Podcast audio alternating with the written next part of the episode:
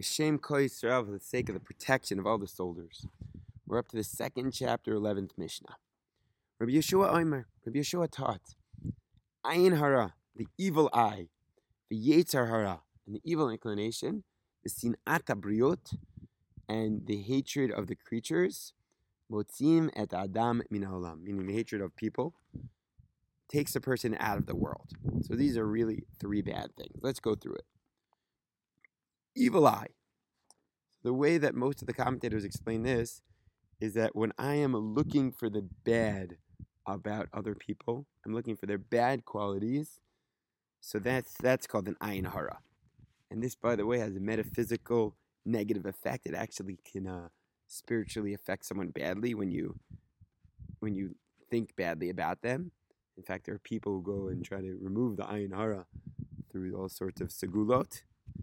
But forgetting about the kabbalistic, mystical level, simple level is saying, when I look badly upon others, and my brain starts looking like it starts looking for the bad.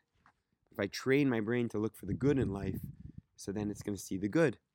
You look for the dirt, you're going to find dirt. You look for the honey, like a bee, then you're going to find honey. You don't want to be a fly that's looking for the dirt.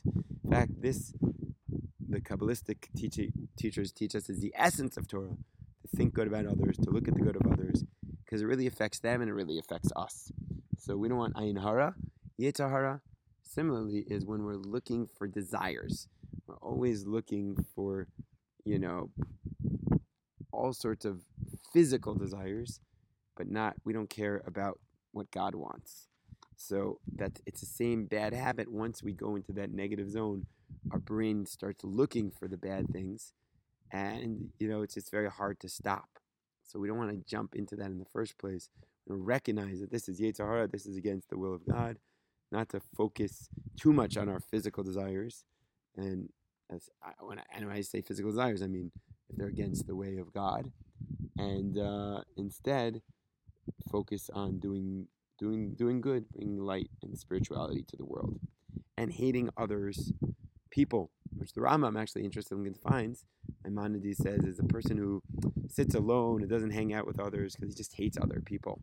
That's not a, a Torah value. Ideally, we should be chevraman. We should be, um, you know, we should enjoy being with other people. Uh, we should we should love other people. We should try to train ourselves to love other people. You know, in the army, it's, it's we were just having a discussion about this, me and my buddy, because you want to have a lot of time to learn Torah and be in the beis medrash. But also, it's important to sit with you know the regular people, and you know have an influence on them by just hopefully bringing uh, light and positivity and and joy um, and good positive talk. So sometimes it's important to sit and eat with others and hang out with others and play sports with others. We got to find the balance. So this, Rav Dessler explains, is not just uh, talking about removing us from the next world, which is certainly true, but even this world, when we're naturally being in the world means we're happy people if we're, you know, going in the ways of Hashem, Torah and mitzvahs. But when we start getting addicted to our desires, to anger, to hatred, and to looking at the bad in others, so then that's going to take us out of the world, the world of happiness. So, should we throw in one more? Let's throw in one more Mishnah. Rabbi Yosi Omer. Ah, see the Muslims are waking us up for Shachar. coming up soon. Your friend's money should be as beloved as your money. Meaning to say, you should try to pick up, you know, give your get yourself friend a job, not just worry about your own money and find your friends' lost objects. We should care about others. And prepare yourself to learn Torah. It's not an inheritance. It's true, you're Jewish by inheritance. But to learn Torah, that's something you have to work hard for. You have to get a chavrusa. You have to uh, buy books, which will explain, you know, spend the money on the books. Buy a pen, buy a paper. Make time in your day for learning Torah because it's not an inheritance. You got to work hard for it. And all of your actions should be for the sake of the heaven.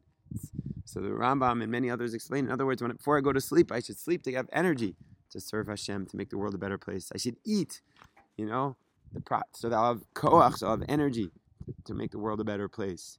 Which means I'm not, you know, overeating and eating or drinking in a way that's going to not help me serve God. I should play sports. I should get exercise so that I have energy, you know, and psychological energy to make the world a better place. So in that way, I transform all of my neutral acts to mitzvahs. And that's why many of the rabbis would actually say prayers before they ate, for example, say, please God, let my eating be for the sake of God, etc., etc. That's what we do in our frisbee game. We try to sanctify it by uh, putting a prayer in there. So some practical takeaways from today, I would say, is first off, think good about others. Try to highlight the good of others, and um, hang out with others in a positive way, and uh, care about the money of others. Try to you know worry about that getting them other people a job or a little extra money, and um, make time to learn Torah, even even if it's not easy. Listen to that extra Torah podcast, whatever it is. If you're listening to this, you're already there, and in that way, we're fulfilling the teachings of our holy sages. Have a beautiful morning. This should be for the protection of all of Am Yisrael. Thank you so much to Ezra for making this Torah happen. Ezra Baker, have a beautiful day.